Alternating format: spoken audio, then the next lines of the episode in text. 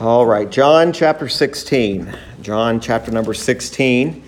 And we're going to be looking at verses 25 through 33. And uh, we will consider the question of our Lord, simply entitled, Do Ye Now Believe? Do you now believe? I want to draw our attention as we begin just to verses 29 through 31. We'll read these verses and then we'll uh, just give some statements as we begin. We get in there in verse 29.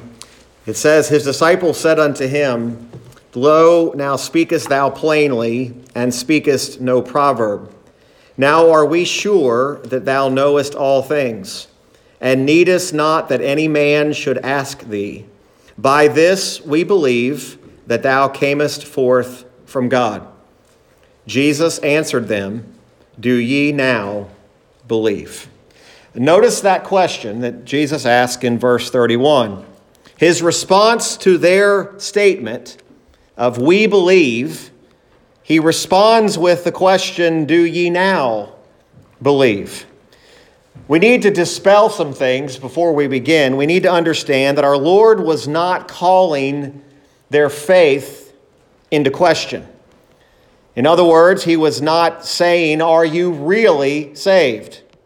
He wasn't denying that they had faith, and he was not even despising the smallness of their faith. But he is doing something. His question is a bit of a reproof. He's reproving them in a manner because they are speaking as if they could find security confidence, and boasting in their own statement of belief. In other words, the disciples were speaking as if their strength was so strong that it could and it would never be moved. It would be much like you and I saying today, There is nothing that could move me from my faith in the Lord. No amount of persecution, no amount of hatred, no amount of affliction, no amount of suffering, my faith could not be moved. So the Lord is reproving them for that self confident faith. It's as if Christ is telling them, You believe me now. You believe me as I'm seated here with you. But what are you going to do later? And some might say, How are you getting all that from this particular text? Because this is what Jesus has been talking about. And again, why exposition of Scripture is so important. This is not an isolated thought. Remember, the Lord's been dealing with them about their security and about the affliction that was coming. He's already taught them about the comforter who would come, the Holy Spirit. So he's this question comes up in that same discourse that Jesus is having with them. This question of do you now believe must be taken within the t- entire context of what we've read in John 16, and for that matter, everything, everything we've read from John chapter 1 all the way to John chapter 15. This is not an isolated incident. And that's why it's so important. So, this goes along with what Jesus has already said. Remember, he's told them it is expedient for you that I go away, but if I go away, I will not leave you alone. I will send a comforter. And we know that that comforter would be the Holy Spirit of God. So, John 16 is still dealing with the ministry of the Holy Spirit. But it's becoming more and more real now. Jesus is moving closer and closer to when he will voluntarily allow himself to be taken in the Garden of Gethsemane. He will go and will be put before a, a, a, false trial. He'll be found guilty of blasphemy, although he was not guilty of any sin. He will be sentenced to death. He will go to a cross. He will bleed. He will die. Upon that cross, his body will be removed. It will be placed into a tomb, and three days later, he will raise again from the grave, just as he said he would. But remember, we're looking at this from the perspective of the disciples. When Jesus asked this question, it's not so much do you now believe just for this present moment, but it is accurate to say, will you believe when what happens, happens? Belief is something that is easy for us to stand on when it's not being tested. Our belief as Christians today is easy when it's not being tested. It's when our faith is tested that our belief really shines. Are we really believing the truths in which we heard? Uh, we've already talked about a little bit about this this morning. It's possible for you and I to amen every word that's being said today. I believe that. I believe that. To acknowledge those six truths that we affirmed in our, our, our first exposition this morning there from First Thessalonians. We can say we all agree on those things. But what happens when it's tested? What happens when your faith is put to the fire? That's what Jesus has in mind. Now, of course, the Lord being all knowing, he knows that one of them is going to betray him. He already knows that's already taken place. He already knows about Peter's denial before Peter even is confronted with it. He already knows that as the cross gets closer and closer, when they actually take him, all of his disciples who are saying, We believe, we cannot be moved, are going to scatter. Jesus knows all this. He knows it's going to happen. And even after he dies, there will be people who will even express some doubt about the reality of who Jesus was. It's hard to fathom. Again, we've spoken a lot today about how strong we think we are until the persecution comes or until the, the challenge to our faith comes. And I think that's a recurring theme today that the Lord's kind of bringing to our mind is this reality of uh, we are, we, our, our faith, in order to be real, has to be put to the fire. Faith that's never put to the fire, is it real faith? Is it real belief? Or are we believing in a concept? Are we believing in an idea, in a principle? And maybe even go as far as to say, are we believing in a Lord, but what happens when the faith gets tested? Now, it's interesting what they say, and we're going to kind of fill in the gaps here because what Jesus said around these verses is vitally important as well. So let's go back to verse 25. And I want you to notice a promise here that Christ makes. In verse 25, and this is the first heading if you want to follow along with uh, some form of an outline, uh, Christ promises or promise to show the Father plainly. Now, notice what he says here These things have I spoken unto you in Proverbs. But the time cometh when I shall no more speak unto you in Proverbs, but I shall show you plainly of the Father. The expression these things refers to everything, the entire body of work that Christ had taught. Everything he had spoken to his disciples is in play here. We, we read and we, we've, we've studied through this book for I don't know how long now, but you try to take all of that in. And what Jesus is telling them is he's been speaking to them in proverbs or kind of veiled sayings. But what he's telling them is, I will show you plainly the Father. He's telling them that the things I've spoken to you in proverbs and in these kind of veiled teachings, at one time, at one day, I'm going to tell you very plainly. It's like removing the veil from something that's been partially hidden. I'm going to show you all of the truths, and you're going to understand. Now, we know from what we've studied that that understanding is going to be connected with the presence of the Holy Spirit. Okay, so you can't separate the indwelling Holy Spirit from what Jesus is saying. He's telling them that when the Holy Spirit comes and dwells, you are going to know plainly the things of the Father. Now, you and I take these things for granted because we've, we've been saved, and as long as we've been converted, we've known the principles because the Spirit's been dwelling in us. As a matter of fact, we don't often talk a lot about that, that when we're converted, the Holy Spirit takes up residence in us, He's dwelling within us, and the understanding that we have and the things that why we can even understand today is because the Holy Spirit. This particular time that Jesus is talking about these things, they were not still fully comprehending everything he's been talking about. Now, we do remember that Jesus had said back in John chapter number 7, if you'd like to turn there, in verses 16 through 17, he had spoken about that those who know him or those who believe will have a clarity or an understanding of the doctrine of the Father in John 7, verses 16 through 17. Now, again, we're going back chapters, so you got to remember we've come a long way since John 7. There's a lot of things Jesus has told them.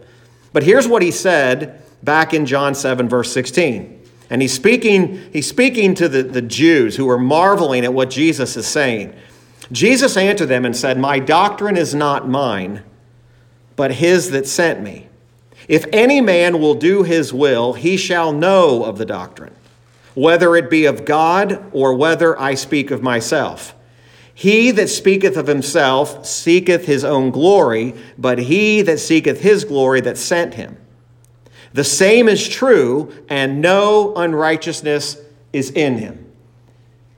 Summary here, Jesus is saying, and back in, in, in, chapter 7, that those who know the doctrine of God, those who know the doctrine of the Father, those are the believers. Those are the ones that are in God. They are, there's clarity brought to them. Now, what is the purpose and what Jesus has been teaching? Remember, Jesus is, is giving the, the coming of his, of his redemptive work, the, the power of the gospel we've spoken about. He's telling them all these things, and he's beginning to reveal to them why he came. You know, many, when Jesus was walking in human form on this earth, never ceasing to be God, many just assumed that Jesus was just a good example to follow. He was kind to people. He healed people that were sick. He provided food for people that were hungry. And sadly, today, there are people that look at Jesus the exact same way. They say Jesus is a great example of what a Christian ought to be. And in some regards, that might be true. But remember, Jesus didn't come just to give us an example of how to live a good believer Christian life. He's speaking about the truths of the gospel. He's speaking about the truths of his death, his burial, and his resurrection. When he begins to speak about seeing things plainly, he's speaking about the glory of the Father and the wisdom of the Father being revealed in Christ. I know the Father's will and the Father's plan through Christ. I know the mind of God through Christ. You can't separate the two. That's why Jesus made so many comparisons to I and my Father are one. They were not thinking differently. When Jesus here in John 16 says, I will show you plainly the Father, he was demonstrating and declaring to them that through me, through what I'm getting ready to do, the Father and him and his will will be plainly and clearly seen. And you will see it in a way that you haven't seen to this point. The Holy Spirit, as He comes and would replace Jesus as their presence, we know that the Holy Spirit was poured out after the ascension of Christ. The Holy Spirit, you read the book of Acts, for example, and you begin to find out that the Holy Spirit was the one doing the instruction. The Holy Spirit was the one that was teaching them about the mysteries and the secrets of salvation, teaching them about the church, what the church should look like, how the church should function. And those things were to be understood and taken until the end of the world. It's the very things in which you and I today understand and base our belief on. Through Jesus Christ, the will of God the Father has been revealed, and we carry on through the power of the Holy Spirit, teaching us and giving us instruction as to the will of the Father. So Christ promised that you will see plainly, not in Proverbs anymore, not in things that are veiled, but you'll see plainly. Number two, in verses 26 through 28, Christ declared the Father's love has been made known. Christ declared that the Father's love has been made known. Look at verse 26. At that day, that's the time cometh in verse 25, ye shall ask in my name, and I say not unto you that I will pray the Father for you. Now, notice what he says. I, I say not unto you that I will pray the Father for you. For the Father himself loveth you. Watch the connection because you have loved me and have believed that I came out from God. I came forth from the Father and am come into the world again. I leave the world and go to the Father. Now let's kind of put this in a package. We can kind of see this. The Lord's telling them, after I'm crucified, after I'm risen, after I am ascended back to the Father, the Holy Spirit comes unto you, will give you a clear understanding of my work. And you're going to pray to the Father in my name. And as you pray to the Father in my name through the Holy Spirit, the Father will hear you. Why will the Father hear you? Because I will be making intercession for you. I will stand for you, and the reason I'm going to do that is because the Father Himself loves you. That's why I'm going to do it. You see, Christ came because God loves His own. John 3:16. He loves us with an everlasting, unbreakable, remarkable love we've been talking about over the last few Sundays because of Christ. The Father loves you because of His Son. And I would dare say that's the only reason He loves you, is because of His Son. Now, that doesn't feel good to our ego. Matter of fact, it kind of hurts. Well, how could Christ not love me? Because you're unlovable. But in his son, he loves you. Now that's great that's great news because if you're in Christ, he loves you. I don't ever have to wake up and say, I wonder if God loves me today. Because God the Father can do nothing less than love his Son. And if he must love his Son, he will love those that are in his Son in Christ. These promises that we hear are great promises. But what happens to us? Because we're in Christ, we as a result love him back. That's why verses here in his love, not that we loved him first, but that he loved us. We respond in love because he loved us first. We love Christ. So, the very sum of everything we do, the, the idea behind our worship, the reason that we can pray to the Father, the reason we've prayed today, we pray in the name of the Son. Christ is the mediator. There should never be prayer that leaves out Jesus Christ. When you start to pray, you, you need to invoke the name of Christ because that is your access. You're not getting to, you're not getting to God the Father unless it's through the Son. Now, we, we amen these things, but the disciples are hearing this for the first time and they're saying, What? See, we take where we live in our generation, and it's sometimes it's so hard for us to understand where the disciples were seated at at this moment. These are truths we cherish, they're truths that are dear unto us, but yet the disciples are hearing some of these things for the very first time. But the very sum of our worship is to have a Father, God the Father, who hears us low down, no good, depraved, corrupt, filled with sin, God the Father hears us because of his Son and his perfect righteousness. The fact that we could even pray today and God hears us ought to put us on our face before God. But remember, the only reason God the Father is listening to you is because he's listening to his Son. Not because you're a good Christian that's holier than the rest of us. It's only through Christ.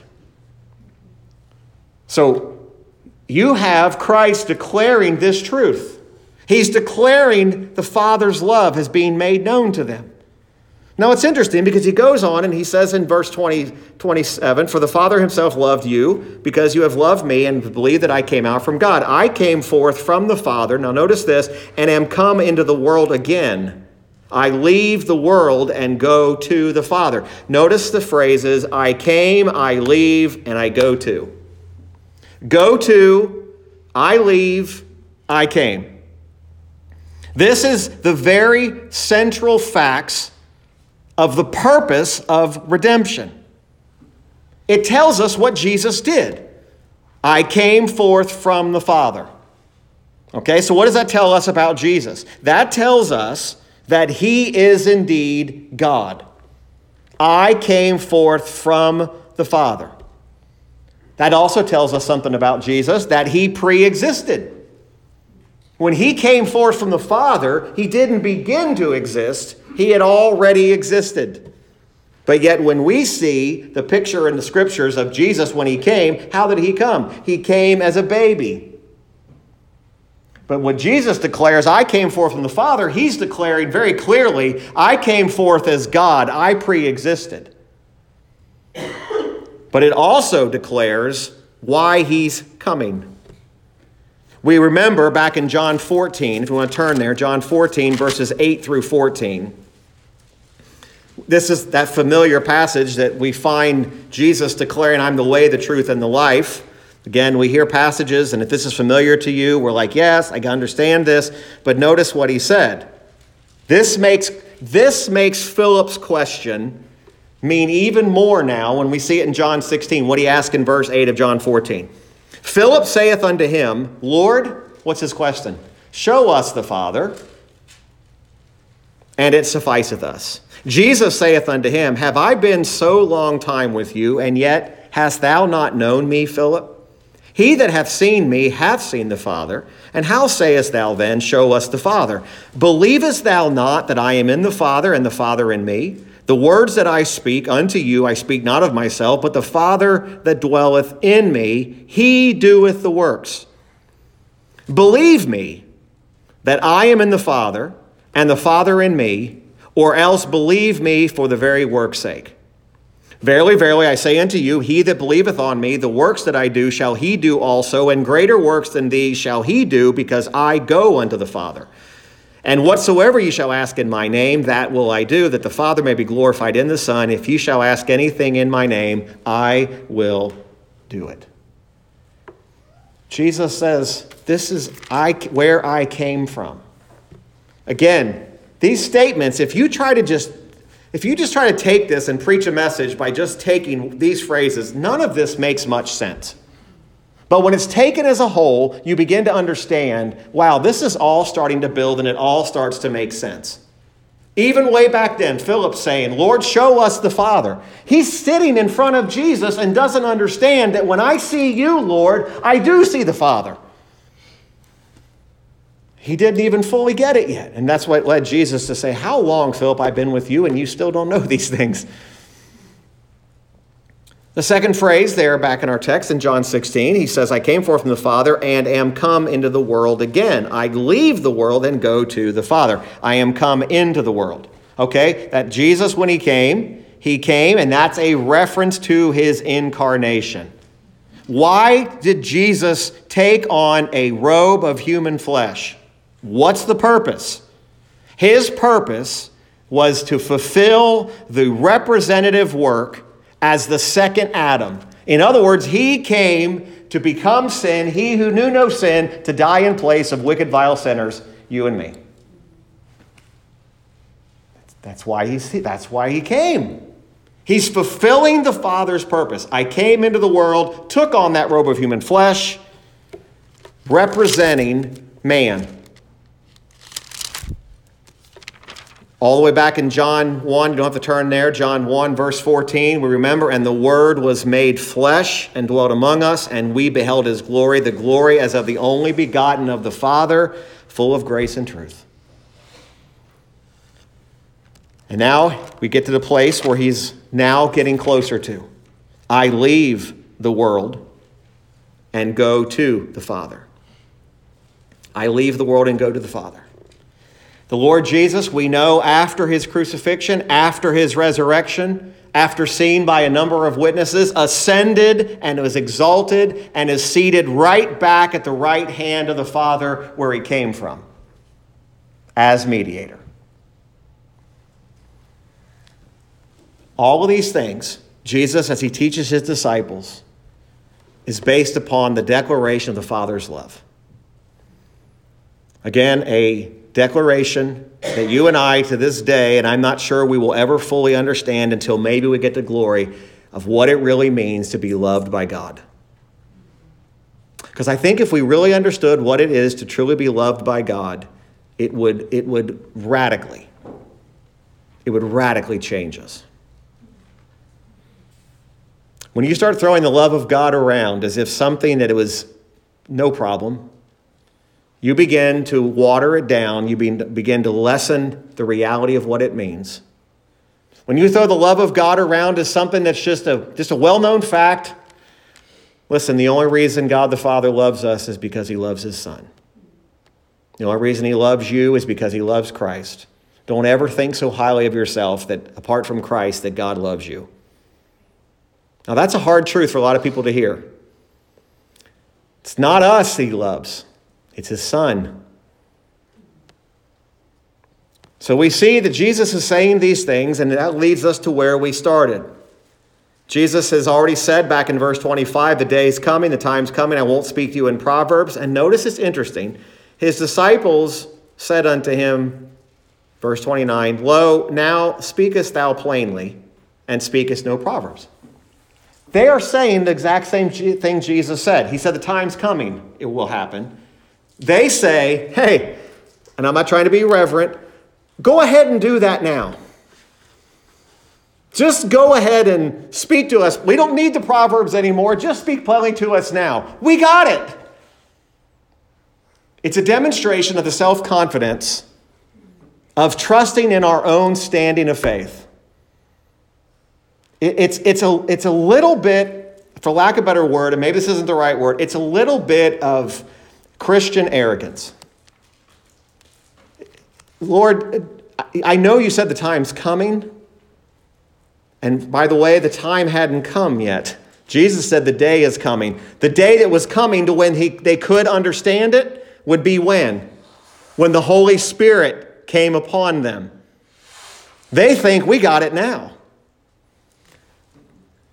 And notice it gets a little bit more confident. Notice the emphasis on the word, now are we sure? Okay, sure. We're sure that thou knowest all things. Now, are they right in Jesus' an assessment of Jesus? Absolutely. Lord, we know you know all things. And needest not that any man should ask thee. In other words, Lord, you don't need anything of us. You don't need anything from us. We know you know all things. And here's what they declare. This is their the proclamation and the confession of the apostles in verses 29 and 30. They declare, but by this we believe that thou camest forth from God. Now, he just said that in verse 28 I came forth from the Father. So when the Lord says, The Father loves you because you love me, and I believe that I came from the Father, I leave this world, I'm going to my Father, the disciples replied, Now we understand it. They are declaring in their own confidence, This is so clear to us now, it is no longer a mystery. Let me ask you the question. Then why, when Jesus was taken and why, when he went to the cross, if they knew it all and they knew the mystery, then why did they scatter? Because they really didn't know as much as they thought they knew. Folks, there's a danger. There's a danger in thinking, again, maybe this is for another time, that we spiritually know it all. There are believers who are unteachable. There are people who say, when you try to tell them anything about the things of God, they say, I already know that. I know that. I've, I've been, I've grown up, and, and the excuse is, all, the, the reason is always this I grew up in church. I've been in church since I was a newborn. Well, let me just tell you, that doesn't prove anything, and that doesn't make you impressive. That doesn't mean you know everything. And by the way, we have the Holy Spirit, but we still don't know everything. There are still mysteries of God that you can go home today and you can beg the Holy Spirit to try to show you and, and give you the mystery, and you will not get an answer. In other words, if you go home today and you get the scriptures out and you beg the Holy Spirit, say, Through the Holy Spirit, I'm invoking the name of Jesus Christ, take this to the Father, tell me the day of Jesus Christ's return. You will not get an answer. Because that great mystery that Jesus himself even said, I don't even know the date. I told you to chew on that last week. Jesus himself says, I don't even know the date of my own return. What a mystery. So, having the Holy Spirit doesn't mean we're going to know everything. Yet, here the disciples, prior to the Holy Spirit coming and indwelling them, pro- proclaim and confess, we understand. In their mind, the matter is settled. But you know what? This isn't the first time they had said this. Go back to John 6 and look at verses 67 through 69. John 6, verses 67 through 69. Again, now we're going back a little bit further. This has been a pattern with the disciples. Always jumping to conclusions, saying, We got it, Lord. John 6, verse 67. Then said Jesus unto the twelve, Will ye also go away? Then Simon Peter answered him, Lord, to whom shall we go? Thou hast the words of eternal life. And here's that word again. And we believe and are sure that thou art that Christ, the Son of the living God. Jesus answered them, Have not I chosen you twelve, and one of you is a devil? You know, we blow through Scripture so fast. Have you ever stopped and considered what he just said? It would be like him standing here saying, One of you is a devil. One of you. Not me. One of you is a devil. And you're sitting here right with me. And if you think the other 11, I mean, it's almost like it's just like, he spake of Judas Iscariot, the son of Simon, for he it was that should betray him, being one of the twelve. It's interesting that John's account in John 6, it doesn't even deal with it. It's almost as if the disciples were not even affected by the fact that Jesus just said, One of us is a devil. Now, other gospel accounts, and it does talk about it later, but right here, it just leaves it. But you see that word again. We believe, we're sure. So in John 6, the disciples were sure they understood the things of the Lord. John 16, they're saying the same thing Lord, we, we got it now. We have it down. Yet, this proclamation, this confession of their faith made by the disciples, leads Jesus in verses 31 and 32, back in our text, John 16, leads Christ to challenge their faith, and he gives them a sad and solemn prediction. Jesus answered them, Do ye now believe? Now, we dispelled all that this wasn't at the beginning. Jesus is not saying you don't have any faith at all. But what he is challenging them with is that though you profess to believe, taking everything we've learned up to this point, this trying time that is coming upon them, when your faith is going to be challenged, he tells them that you are going to waver. Now, I've talked about unteachable people, but when God tells you that you're going to do something, it's going to happen. Just like when he said Judas Iscariot will betray me, he wasn't taking a guess. He wasn't saying, I think he's the one. He said he would. Judas Iscariot betrayed the Lord at exactly the moment Judas Iscariot was supposed to. In this verse, the very next verse, after Jesus says, You now believe, he continues his thought. Verse 32 Behold. The word behold means to draw their attention. He's, this is a strong word. He says, The hour cometh, yea, is now come. What he's meaning, we're at the doorstep of it. Because within hours, Jesus is going to be taken. We're, we're right there. That ye shall be scattered. That's not, I think that's what's going to happen by Jesus. That's saying this trying that you're so sure of, this faith that you're standing so self confidence in, when it comes, I already know what's going to happen you're going to scatter. And by the way, this is not Jesus just knowing what they're going to do. He knows their heart. Remember, they'd already professed to him, Lord, you know all things. And yet we believe we're sure. And he says, Here's one thing I'm sure of. You're so self confident, but when all this comes, you're not even going to stand with me. Now, notice he doesn't point out the Apostle Peter like you and I are so prone to do. Poor Peter is the one that always gets accused of being the forsaker. He wasn't the only one.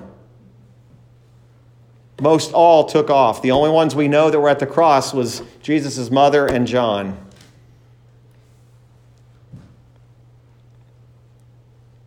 He challenges them. He knows Peter is going to deny him. He knows others are going to forsake him. As a matter of fact, they are going to so forsake him, and I'm going to show you something this morning that honestly, uh, it, it, it, kind of, it kind of filled in some gaps in my own thinking as to what was taking place. But they were so scattered that they went back to their old vocations. Peter went back to being a fisherman. After Jesus was gone, it is almost like we have forgotten everything we knew. If you go to John 21, this is it's it's if you and we're going to get to this. But when we when we get approaching this chapter towards the end of this particular series, this is when Jesus makes that appearance by the sea. And if you'll notice there in verse number 3, in verses 1 and 2, it talks about they were together Simon Peter, Thomas called Didymus, Nathanael, uh, the sons of Zebedee, two other of his disciples. Simon Peter saith unto them, I go a fishing. They say unto him, We also go with thee. They went forth and sent into a ship immediately, and that night they caught nothing. Now, we look at this and we think about what's the big deal? They, they went fishing. The problem is, is Jesus had called them from being fishers, fishermen to being fishers of men. When Jesus left and he died, he didn't say, Go back to your old life. They went back to what they had known. Now, Jesus is not here bodily with us now. And yes, we understand that the, the, the, the, power, the coming of Pentecost, the Holy Spirit of Pentecost is coming. But Jesus makes this appearance, and they had gone back to what they knew before. When Peter makes that statement, I go fishing, he's talking about returning back to his old profession, which is fascinating because if you go down later in this chapter, in verse 15, so when they had dined, remember Jesus prepared the he he prepared. He says, "Bring the fish in." He prepares and cooks for them. He says, "Come and dine." In verse number twelve, and Jesus challenges Peter in verse 15. So when they had dined, Jesus saith to Simon Peter, Simon, son of Jonas, lovest thou me more than these? Now here's what gets me. Who are the these? Who's he? What's he talking about? Is he talking about the disciples? Is he, because we're told that all that's there is Jesus and this handful of disciples that are standing there. Do you love me more than these? Peter, he saith unto him, Yea, Lord, thou knowest that I love thee. He saith unto him, Feed my lambs. He saith to him again the second time, Simon, son of Jonas, lovest thou me? He saith unto him, Yea, Lord, thou knowest that I love thee. He saith unto him, Feed my sheep. He saith unto him the third time, Simon, son of Jonas, lovest thou me? Peter was grieved because he had said unto him the third time, Lovest thou me? And he said unto him, Lord, thou knowest all things. Thou knowest that I love thee. Jesus saith unto him, Feed my sheep. Here, what we, we see, Jesus is, is, is trying to get Peter to attend to the real task at hand. He's, he's referencing and speaking even of the things in which Peter has now gone back to. What did Peter go back to when he went back to his, his vocation? He went back to being a fisherman. He went back to his he went back to the sea. He went back to the boats. He went back to taking care of his nets. And Jesus says, "Do you love me more than these things that you've gone back to?"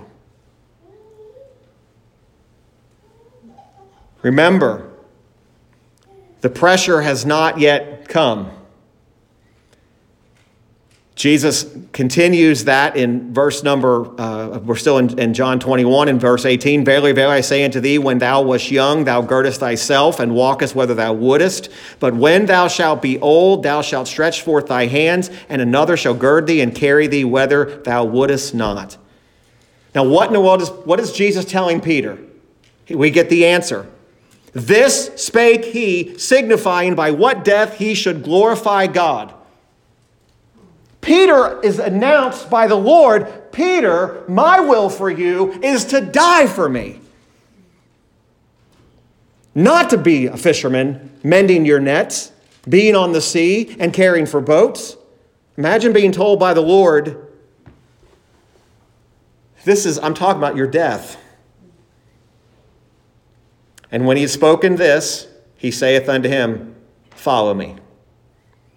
Then Peter, turning about, seeth the disciple whom Jesus loved, following. That's John, whom also leaned on his breast at supper and said, Lord, which is he that betrayeth me? Peter, seeing him, saith to Jesus, Lord, and what shall this man do? Jesus saith unto him, If I will that he tarry till I come, what is that to thee? Follow thou me.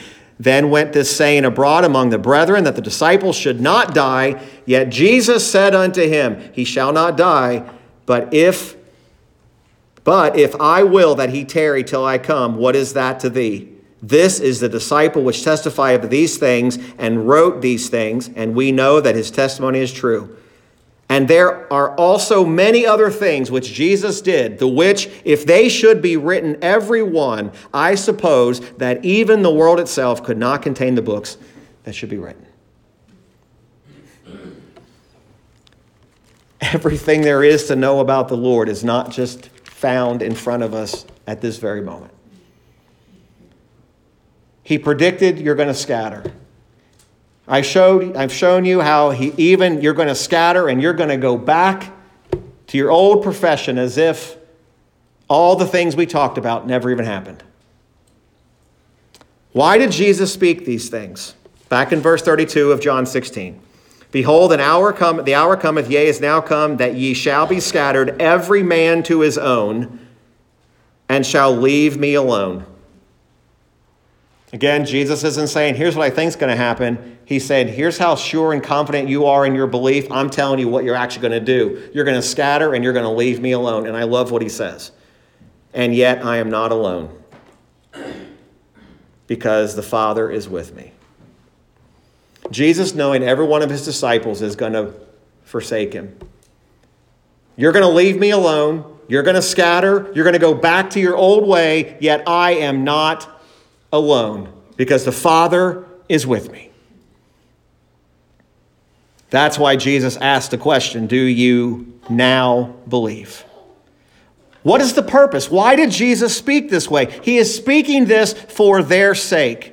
He's preparing them for the heavy hour of tribulation and struggle and affliction that's going to come. Jesus' purpose is very clear. It was to humble them and to destroy any ounce of self confidence that they had left. And, folks, today, if you are trusting in anything in your life and your own self confidence, Jesus needs to shake that out of every single one of us because there is no confidence in ourselves. And again, your greatest enemy is your own self. My greatest enemy is my own self. Lord, I got it. Lord, I can take care of it. We make decisions in our life and we don't even consult God about it. We think we know what's best for us. Or we put God into a place where we say, God's answering me and He's answering what I want instead of what God really is saying. And how many times we found ourselves telling the Lord, Lord, I believe you. Yes, I believe. I got it, Lord. I don't need to hear another message. I don't need to read that scripture again. I understand it. We're all guilty of this. Even if you do a daily scripture reading like we all ought to do, there are times I read it and I blow right through it and I say, I've read this a hundred times. I need to stop because I don't know as much as I think I know. we think that we're God's gift to theology. I have the answer for everything. Give me a definition, give me a term. I know what it means. And yet, God says, yes, it's easy to believe when there's no pressure. It's easy to believe when you're not scattered. It's easy to believe with the shepherd with you, but he says every man will go to his own. It's an interesting phrase. It has the tone of going to his own shelter or his own hiding place. What that means is, is when this persecution comes, what you're going to do is you're going to run for your own safety. We talked a bit about this this morning, and kind of again, it's, it's kind of one of those situations where, you know, I could be trusted if an emergency happens. You don't really know what you'll do until it happens. Everybody's really brave until the affliction comes. Jesus is reminding them that when all this comes, you're going to run for your own shelter, you're going to run for your own hiding place, but the only place, the only shelter, the only assurance you have is in what I'm about to do. Folks, today, your only assurance and your only hope is what Christ has done. Your hope is not found in anything that you own. Your hope is not in your job. Your hope is not in your church. Your hope's not in your pastor. Your hope's not in your spouse, your children, whatever it is. It's easy for us to say we believe until it comes. But the reality is, and Jesus is reminding them by telling them that I'm the Father is with me. Notice what he says in verse 33 that closes out this chapter. These things I have spoken unto you that in me you might have peace. In the world ye shall have tribulation, another promise of God. But be of good cheer. I have overcome the world. In all of this, Jesus gives a comforting assurance of peace. Notice the reason. All of these things I've spoken unto you, that in me, you might circle that, in me, you might have peace. How does a believer in this world today stay at peace with everything going on around us? In Christ. Folks, we are, this is, I'm, I'm, I'm, vocabulary is failing me this morning, but we are the, the jitteriest bunch of Christians. We are worried about everything. We, every news story, every news flash, everything that happens, we're just jittery, we're undone, we're anxious. Your peace is in Christ. Tribulation is going to come, it's going to get worse. The afflictions are going to come, the suffering's going to come. Jesus is telling his disciples, it's happening. You think you understand, but you don't. But if you will listen to my words, in me, you will have peace. Tie it all together. How am I supposed to have peace in Christ if he's going away? Because of the ministry of the Holy Spirit. Listen, and by the way, this doesn't mean you just sit and just hope God takes away the anxiety. Can I, can I give you just a little piece of pastoral counsel? You have to do some things yourself. Everybody just sits there and says, God, feed me, God, help me, God, give me. Do things that encourage that. When you're reading all the things to be worried about on the computer and on the internet, number one, get off of it. Half or more of what you're reading is doing nothing more but stirring up fear and anxiety in you, and you're not thinking about Christ just because as you scroll, there's a good Bible verse in the middle of there. Your mind's going to all the things that are wrong. What am I going to do when this happens? What am I going to do if this virus in China comes and takes us all? Your peace, no matter what happens, is in Christ. The only peace you're going to have when you step out of this world is Jesus Christ. The preacher's not going to even bring you peace. The doctors aren't going to bring you peace. The nurses aren't going to bring you peace. Only Christ can bring that kind of peace. And we say we know it. The disciples said, We believe. But yet, Jesus says, I'm having to tell you all these things and reminding you, have peace in me. Peace is not just something in the mind. Peace, peace is something that affects our entire, our conscience, our heart. Why can we have peace in Christ? This ties us all together because we are in Christ. Our sins have been forgiven. There is no peace for the unbeliever. Look, if you're not in Christ today, you should be terrified, absolutely terrified of what's going on in the world. And you should be more terrified about the reality that if you're not in Christ, there is an eternal hell Yes, we're still supposed to preach about hell and the reality where there is burning and weeping and gnashing of teeth for all of eternity for those who refuse to believe that Jesus Christ is the only remedy for sin. You ought to be terrified. You ought to not be able to sleep at night, not knowing. But Christ said, You don't have to live this way. Repent and believe the gospel of Jesus Christ. I'm not promising you a world with no pain. I'm not promising you a world without suffering, but I am telling you that in me you will have perfect eternal peace. And yet, this world, we think the answer is if we could just solve world conflict. That's not peace. The peace that he talks about is a peace that he says, In the world ye shall have tribulation, but be of good cheer. I'm not trying to be silly this morning, but when's the last time you have had been in good cheer, even in tribulation, and even when you were fearful, and even when you were anxious, and even when you were suffering? When did you say, you know what, the Bible tells me to be of good cheer?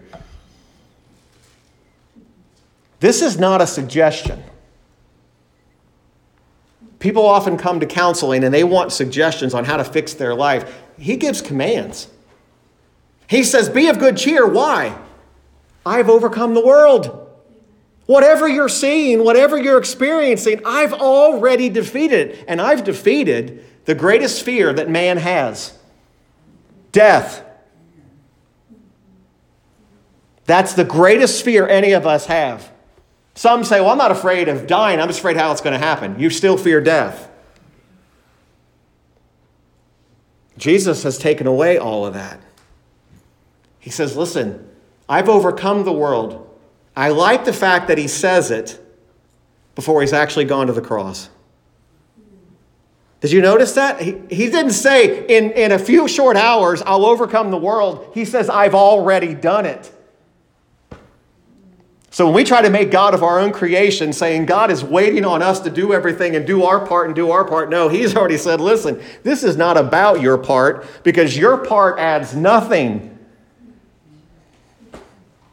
I've already done the work. Every wicked thing you see, every wicked thing you hear, when the world seems like we are at the we are standing at the threshold of another world war and all this, understand something. Number 1, none of this has taken me by surprise. I've already overcome all this. And you as a believer don't live like the unbeliever who has no hope. Listen, if you work with people that are frightened, give them hope in Christ. Don't feed them by saying, "Yeah, it's a really fearful time." Tell them about what Christ has done for you. And say, listen. And they say, how, do you, how are you so peaceful in this? Well, I'm not peaceful. Right now, even as I stand before you and I say these things, my flesh is raging against this.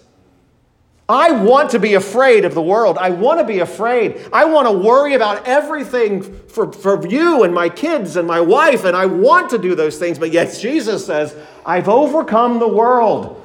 Stop worrying about it all. I mean, what greater place can we be than to have your family and your friends in the hands of the Lord? Because I can't protect them the way He can. And you thought, all I got to do is just pray and believe. It's not quite as easy as we think, is it? Oh, I settled that matter a long time ago. I walked out and I believed. I think Jesus would ask the same question Do you really believe?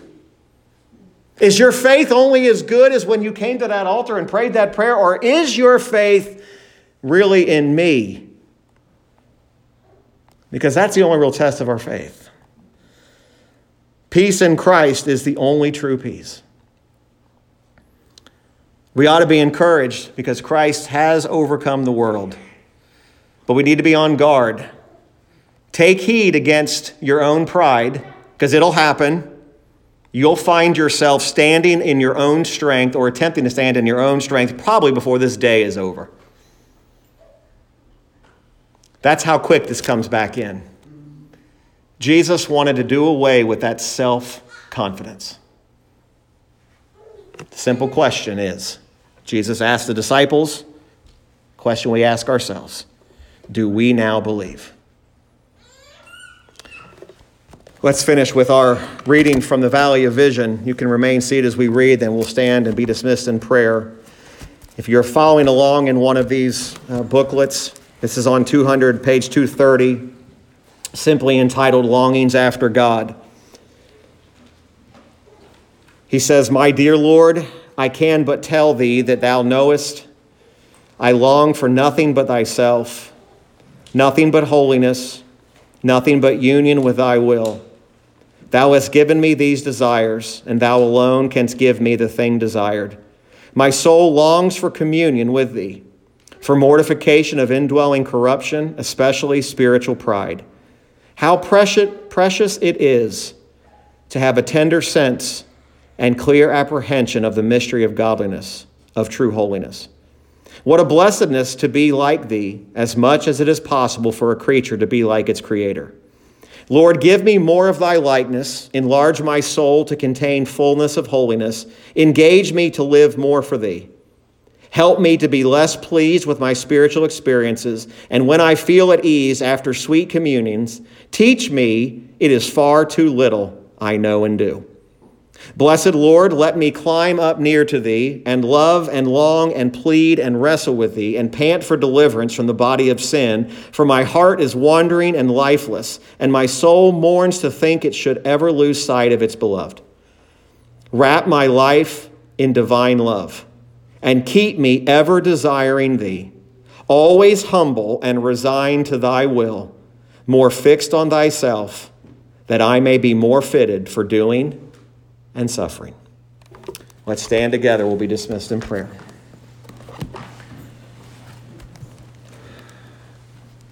Our Lord, one of the great truths this morning that has so permeated us today is that you do, in fact, know all things. And Lord, no matter what we profess and what we proclaim today, you know the absolute truth. Lord, we could give an appearance today that we are trusting solely in the work of Christ. We're solely uh, confident in uh, you and what you can do through the Holy Spirit. But Lord, you know the absolute truth. And that truth may, in fact, be that we are holding on to a little bit of our own self confidence, maybe a little bit of our own righteousness and our own self worth. Lord, I pray today that the Holy Spirit might humble that out of us. Lord, that we might come to the realization that there is none great but you, that there is nothing possible apart from the Lord Jesus Christ. Father, and even if, as we have read in this, this benediction from the Valley of Vision, may this be our desire that we might be more fitted for the afflictions and the trials that are certain to come. Lord, we do want our profession of faith that we do believe. We want it to be real. We want it to be a faith that will stand when it's tested. But Lord, only you know where we are at this very moment. Lord, thank you for the comfort and the assurance of knowing that there is perfect peace found in your Son. Christ, who declared, I have overcome the world. There is victory, certain victory that's already been secured. Lord, I pray that as we leave here today, we would determine to pray for one another. We may not know the needs of each other specifically, but Lord, we all need you. And Lord, I pray that you would give us wisdom and discernment as we deal with people, as we speak to others, as we counsel, as we talk to people about their soul. Lord, I pray that it would not be a message of deliverance that we're providing, but it may be the gospel of Jesus Christ that we're declaring. Lord, even in our times of speaking the gospel, we tend to put our own spin on it. May it not be us. May it simply be the declaration and the commandment repent and believe the gospel of Jesus Christ. Lord, I pray now as we leave here that we are leaving in bodily presence, but that, as the Apostle Paul said in our text this morning, that we are in one heart together. And Lord, we thank you for this church. We thank you for all that you've brought together. May you continue to be glorified in and through us. And it's in Christ's name I pray. Amen. Lord bless you. Thank you for being here today. And we'll look, look forward to seeing you on Wednesday. We'd love to have you. Amen. You're dismissed.